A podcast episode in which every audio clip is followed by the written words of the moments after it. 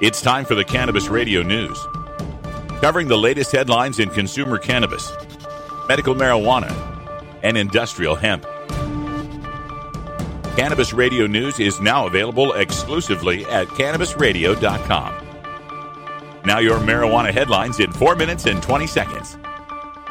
This is Cannabis Radio News. This is your Cannabis Radio News for Friday, September 9, 2016. Ottawa, Canada. The recent case of a Canadian man permanently denied entry at the U.S. border for admitting his past marijuana use is highlighting the absurdity of marijuana prohibition. The government of Prime Minister Justin Trudeau has committed to legalizing marijuana in Canada, which would then keep law abiding Canadian citizens from visiting the United States. More absurd is the fact that Canadians crossing into the U.S. from British Columbia would be entering Washington state, where cannabis is legal for adults. After this election, there may be a similar border between the provinces of New Brunswick and Quebec and the state of Maine, where cannabis is legal on all sides, but Canadians admitting to using it could not cross. Public Safety Minister Ralph Goodale said in an interview with the Canadian Broadcasting Corporation late on Thursday, quote, we obviously need to intensify our discussions with our border authorities in the United States, including the Department of Homeland Security. End quote. Anchorage, Alaska. The owners of Frozen Budz have high hopes now that they've received Alaska's first retail marijuana license. Destiny Neade, co-owner of the Fairbanks business, received a round of applause from the audience after she won unanimous approval for the inaugural permit from the five-man Alaska Marijuana Control Board. She clapped with both hands above her head after getting the okay. As she walked back to her seat, she told the audience, quote, now all I need is some herb, end quote. The board has been working on rules for the industry since the November 2014 vote approving the recreational use of marijuana. Frozen Budz received approval to make such items as cannabis infused butter, oil, brownies, caramels, truffles, cookies, cupcakes, fudge, banana bread, ice cream, granola bars, and breakfast treats called Wake and Bake bars. Enlighten Alaska, a retail store planned in Anchorage, was the second permit issued. Lansing, Michigan. Though the highest court in Michigan has ruled the fight for marijuana legalization in 2016 is over, a new federal lawsuit offers a sliver of hope.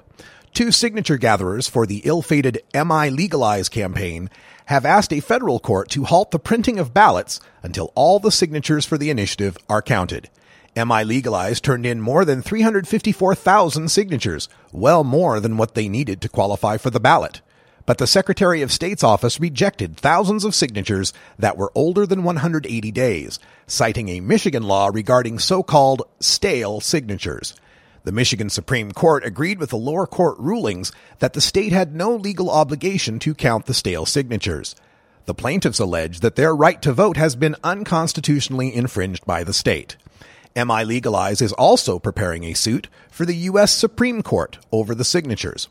Also in Michigan, the state Senate has produced the three fourths vote needed to add three new bills to the Michigan medical marijuana program that would legalize dispensaries and edible marijuana products. Those bills must be reconciled with the House versions before heading to the governor's desk. Sacramento, California.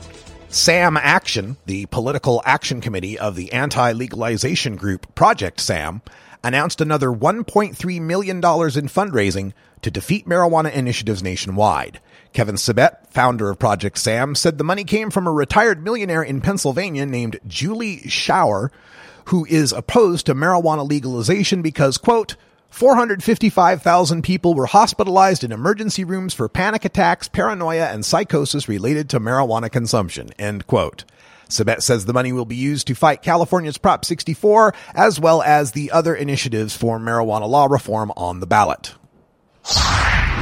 Bellmawr, New Jersey. Cannabis oils used for topical preparations went on sale for the first time in New Jersey's dysfunctional medical marijuana program. While five dispensaries are currently operating in New Jersey, only one, Compassionate Sciences, has been approved by the state to dispense the products. This has been your Cannabis Radio News for Friday, September 9, 2016. I'm Russ Belville.